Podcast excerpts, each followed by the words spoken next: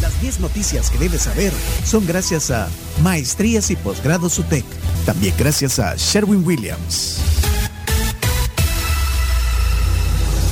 Multiplique el alivio con Vitatos el efecto 4x4 desde Laboratorios Fardel.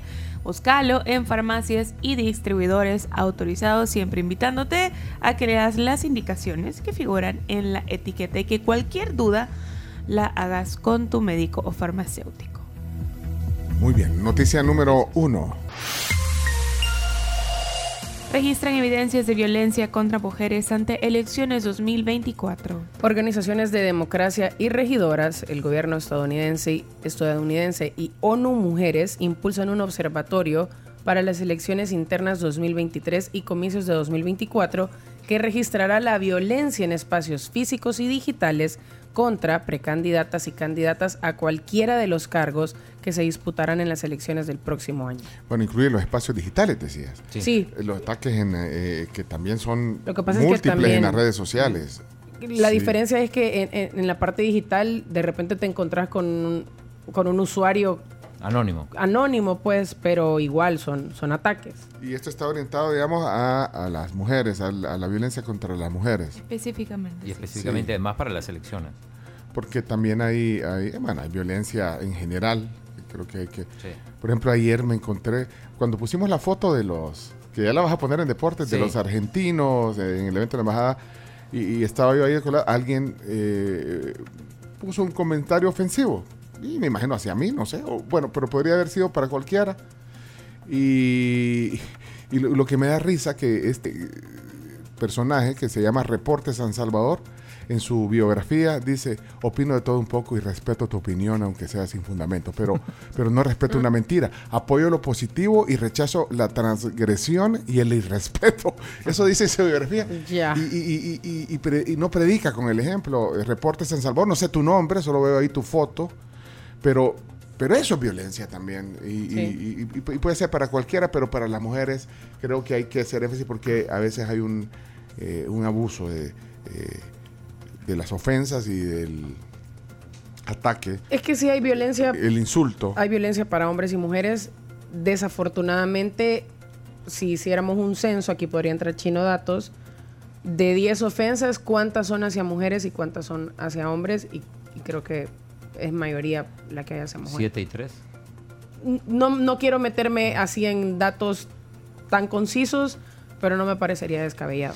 Y, y- y me gustaría que dieran la cara también, o sea, su nombre. O sea, si vas a hacer un comentario, bueno, dilo, pero no, no bajo un eh, nombre ahí que no sabes qué es. Así que, bueno, creo que es importante monitorear eso y qué bueno esta iniciativa también para evitar eh, ese tipo de ataques eh, eh, para todos y sobre todo para las mujeres. Así que eh, ahí te mando un saludo, reporte de San Salvador, para que prediques con el ejemplo. Reporte San Salva, es tu cuenta de Twitter.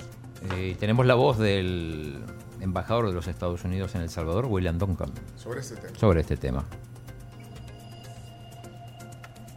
La violencia contra las mujeres y la tolerancia de la sociedad hace que las condiciones sean mucho menos favorables para la participación de las mujeres en la política democrática. Frecuentemente, mujeres salvadoreñas encuentran violencia cuando aspiran a cargos electos o toman roles activos en partidos políticos Bueno, ahí estaba William Duncan. ¿Qué pasó con el tema de la caricatura eh, ofensiva contra la diputada? Hasta ahorita no se ha manifestado. Marcela Villatoro respecto al tema. Bueno, creo que es un tema importante. Noticia número dos. Presidente de nuestro tiempo confirma que han sostenido reuniones para evaluar diferentes opciones de fórmula presidencial para el próximo año. Aunque no confirmó aún si se ha hablado de una candidatura presidencial única o de una amplia coalición de los partidos de oposición, el presidente de nuestro tiempo, Andy Feiler, sí reconoció ayer que había reuniones, que han habido reuniones para evaluar distintos escenarios de una fórmula presidencial para competir en las elecciones. Lo había dicho, lo había escrito en Twitter y ahora, bueno, en viva voz. Escuchemos.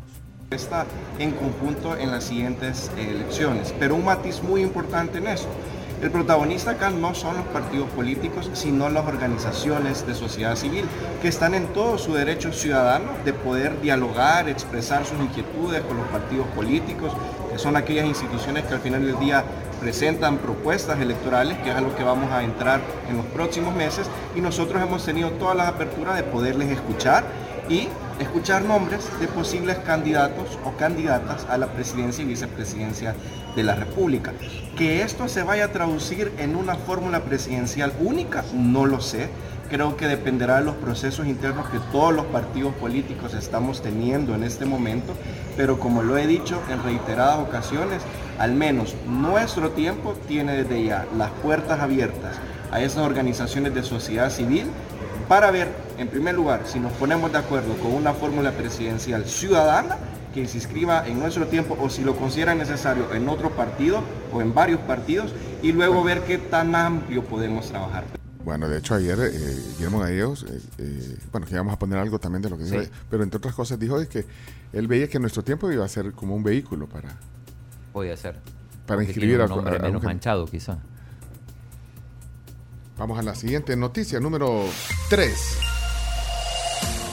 Creación de nuevo comisionado de derechos humanos busca dar seguimiento a recomendaciones de organismos internacionales. Ayer lo hablábamos en las noticias, eh, el anuncio de, de, este nuevo cargo en, en, el gobierno y entre las consideraciones del por qué se creó el cargo del comisionado presidencial para los derechos humanos y libertad de expresión, se incluye que es preciso dar seguimiento a las recomendaciones de organismos internacionales de derechos humanos, según consta en el decreto ejecutivo emitido por el presidente Nayib Bukele para la creación de este cargo.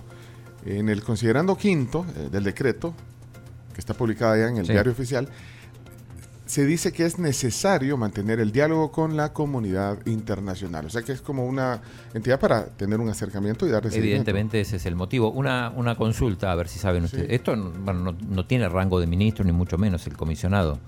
Pero digo, eh, ¿puede un extranjero eh, ocupar un cargo público? Esa era una de las preguntas que me hacía yo ayer. creo que no hay limitante para, para este tipo de cargos, creo que ni para los ministerios. Sí, para otros por ejemplo, el presidente tiene que ser salvadoreño. Es más, tiene que ser nacido en El Salvador. Sí. O sea, no es que Frank Rubio no puede ser presidente. No, no es que. No, pero Frank Rubio nació acá o no. Sí. No, no, nació en Estados Unidos. nació en Estados Unidos. Sí, pues se, vino, se vino y estuvo hasta los seis años. O sea que la abuelita lo, lo lo aquí, y, luego se lo llevó la mamá a Estados Unidos, como nos contó en una historia igual, en la entrevista. Ya no van seguramente algún, algún abogado, Ricardo Santamaría, o eso que siempre, siempre nos, nos aportan datos, nos dirá si se puede o no se puede. Porque es colombiano el, el comisionado. Es colombiano, sí. Bueno. Yo además para saber si, si se puede. Noticia número 4. Ok. Diputado Gallegos dice que se planteó no continuar en la Asamblea, pero que el presidente Bukele lo hizo cambiar de idea. Bueno, eso fue, entre otras cosas, lo que conversamos ayer con el, diputado de Ghana y además vicepresidente de la Asamblea Legislativa en la tribu. Eh, habló de eso, eh, también habló de la alianza opositora, pero a referirse a su reelección, le preguntamos si se pensaba reelegir. damos por hecho que, se iba a que iba a intentar la reelección. Pero él dijo que, se lo planteó. Eh, quizá algo de lo que dijo. No, porque yo lo platiqué con el presidente, de veras, para, ah, ¿Qué presidente?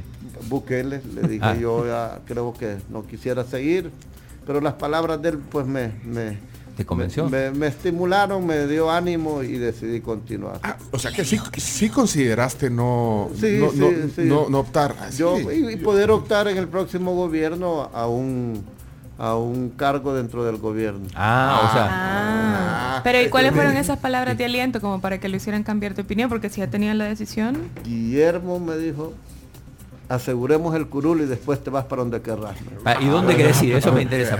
¿Qué, qué ministerio yo, te interesa? la verdad. ¿Así te Sí, sí. Pues yo quizás no en el gobierno propiamente, a mí quizás me gustaría una embajada. Una embajada, una Te está dando ahí, ahí esta parte eh, de, Tweet muy viral, sus declaraciones. Sí, pero también habló de la coalición chino. Sí, sí, habló de la coalición. Fue lo primero que, que dijo.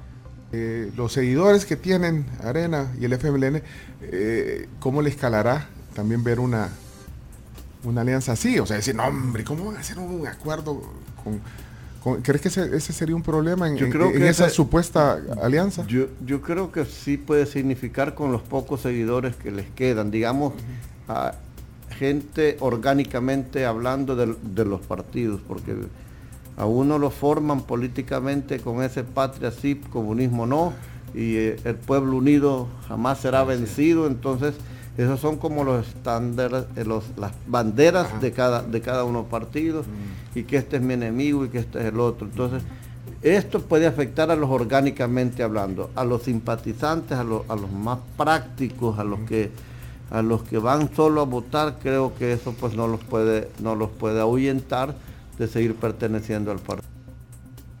Bueno, ahí estaba Guillermo Este el podcast también de todas las pláticas y contenidos de la tribu. Noticia número 5. Abogado de gerente de Alianza Fútbol Club señala responsabilidad de la policía por los hechos del estadio Cuscatlán. Según el abogado defensor de uno de los directivos de Alianza Fútbol Club, Edwin Abarca, a las 7 y 5 de la noche del pasado sábado se solicitó la presencia de la unidad de mantenimiento del orden, conocida como la UMO, de la policía en el sector de Sol General del Estadio Cuscatlán, pero esta no se presentó, por lo que la corporación policial también tendría responsabilidad por los hechos en que murieron 12 personas y alrededor de un centenar resultó lesionado. hubo allanamientos ayer y tenemos la voz de la fiscal del caso.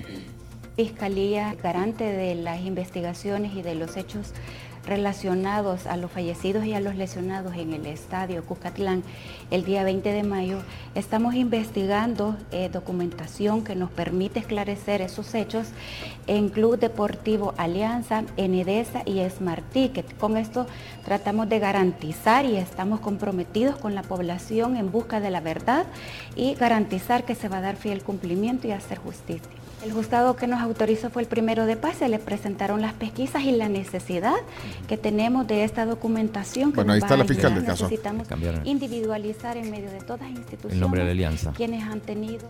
Bueno, ahí está la declaración. Mira, son un paréntesis porque aquí leo dos comentarios sobre eh, lo de la pregunta que tú hacías, Chino. Ah, eh, José dice, el FMLN tuvo un funcionario de nacionalidad uruguaya. estaba acordando de él, en transparencia estaba. Está, Y por otro lado, aquí nos comparte también un oyente eh, el artículo 160 de la Constitución y eh, dice que prohíbe que un extranjero sea ministro. Y nos manda la captura del artículo 160 de la Constitución. Dice, para ser ministro o viceministro de Estado se requiere ser salvadoreño por nacimiento, mayor de 25 años de edad, del Estado seglar, de moralidad e instrucción notorias, eh, estar en el ejercicio de los derechos de ciudadano y haberlo estado en los seis años anteriores de su nombramiento.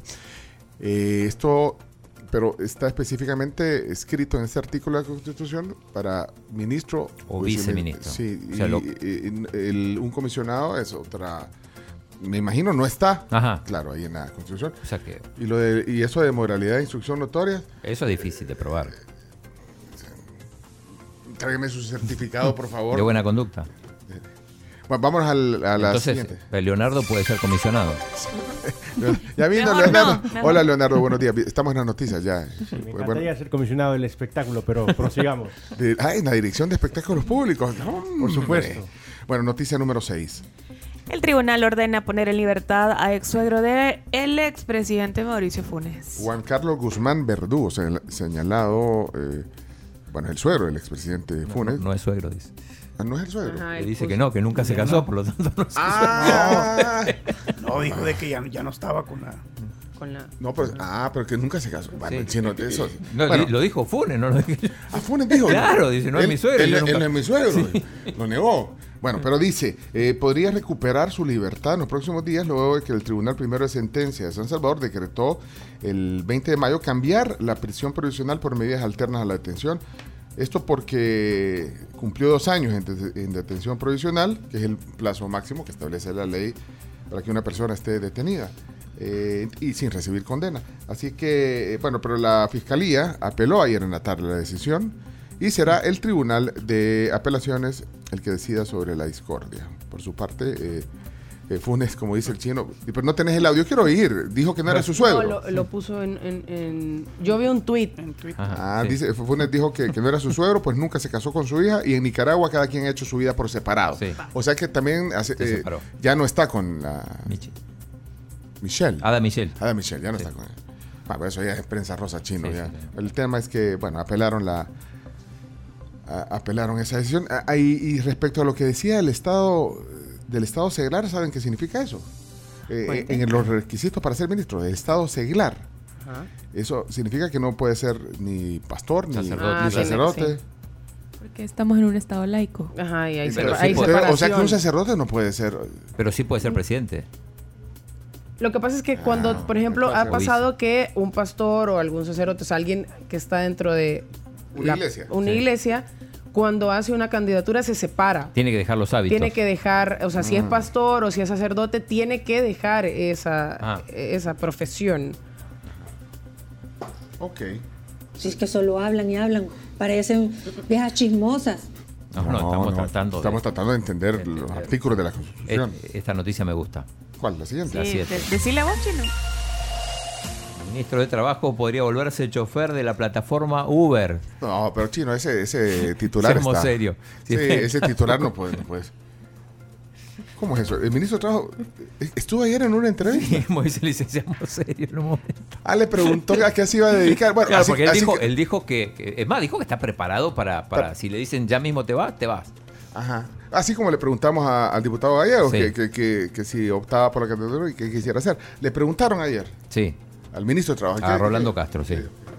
Yo voy a estar en un cargo público mientras Dios y el presidente Bukele lo define, porque yo puedo definir, ah, no, yo voy a acompañar al presidente hasta la finalización de este primer quinquenio, pero si el presidente ya ahora dice que yo no soy ministro, ya no soy ministro. Entonces, eh, y yo siempre he estado preparado psicológicamente. Para que le digan que gracias. Estos cargos, hoy estás y mañana no estás. ¿Qué va a hacer después que ya no tenga el cargo de ministro de Trabajo? No sé, a lo mejor compre un vehículo y me convierte en Uber y ande ganándome la vida. eh, eh, eh, no sé, No, probablemente. ministro, en serio. No, no, no, yo, yo soy una persona, yo soy una persona de escasos recursos, Moisés. O sea, yo soy una persona que antes iba a comer al mercado San Miguelito y cuando me queda tiempo voy a comer al mercado San Miguelito. Y pueden ir a, ahora, como el mercado está en construcción, ahí en la parte de la entrada de la Tutunichapa, ahí está el área de comedor y ahí llego a comer a veces. O sea, yo, yo sigo siendo la persona que un día mi abuelito me dijo que es necesario siempre aspirar a crecer y a volar en las alturas, pero no marearse en las alturas. O sea, ¿qué? Estaba hablando en serio. sí. Eso es una broma. Serios. Como le dijo Moisés por de vuelta. Bueno, eh, vamos a la siguiente, por Número favor. 8. Seamos serios. Estudian Estudia- creación de nuevo organismo que sustituya a Proesa y atraiga más inversiones. Los diputados que conforman la Comisión de Economía recibieron el documento que busca emitir la ley de creación de la Agencia de Promoción de Inversiones y Exportaciones de El Salvador, Invest. Según la iniciativa, la agencia tendrá la misión de promover, atraer y facilitar la inversión privada nacional o extranjera a fin de contribuir a la generación de empleo y el crecimiento económico del país. Además, sustitu- sustituirá al actual organismo encargado de la atracción de inversión, Proesa. O sea, Proesa desaparece. Bueno, y, y la otra, la siguiente, estamos ya. Tiempo. Nueve. Noticia número 9. Presidente de México exhorta a no votar por el gobernador de Florida para la presidencia de Estados Unidos. Se inmiscuyó, Ah. inmis- Inmiscuyó. así se dice. Bueno, se metió, pues mejor, ¿para Sí. qué voy a andar rebuscándome? Eh, Andrés López Obrador pidió a los hispanos que no voten por, Ron por DeSantis. Ron DeSantis. No voten por él. Eh, ¿Vos también? No lo tenés, quiero Es ir. que, como- es que no sé si conoce el contexto de por qué. ¿Por qué, Leonardo? Porque el gobernador de Florida es una persona que ha promulgado este Sí. reciente mes una ley anti-inmigrantes que está haciendo que mucha gente se quede sin empleo y tenga que moverse a, otro- a otros estados. Porque hay una persecución increíble para los inmigrantes en Florida después de la ley que ha promulgado de Santis. Entonces, en representación del pueblo mexicano y de Latinoamérica, López Obrador, aunque no debe inmiscuirse en temas, pues opina que no hay que votar por él. Bueno, ahí está. Ahí está el entonces. audio si quieren. Ahí, el- Ah, ¿lo tenés? En el grupo, sí. he hecho En el grupo lo, lo compartiste. Ahí está. Lo- quiero oír como dice. Eh, eh, bueno, es más, si en Florida llevas a alguien en el carro, ¿eh? Ah, sí. a un, vas a un preso. ilegal, Vas preso. aunque vos Vas seas preso. ciudadano, Vas preso. Vas preso. Ahí está, ahí está. ¿Lo tenés, Chomito? Sí, ahorita está Ahorita. cargando, está cargando. Ah, está cargando. Está bien. Eh, En redes sociales se está mostrando mucho de... Decirle a- Bueno, va. Señor Santi, Santi, sí. Santi. que ayer se destapó. Ya ven que no, este, fallé, que toda su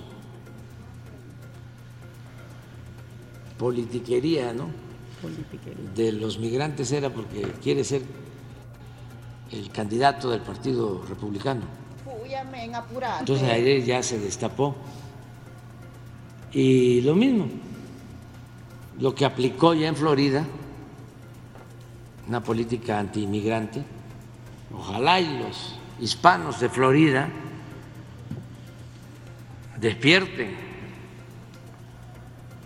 y no le den ni un voto.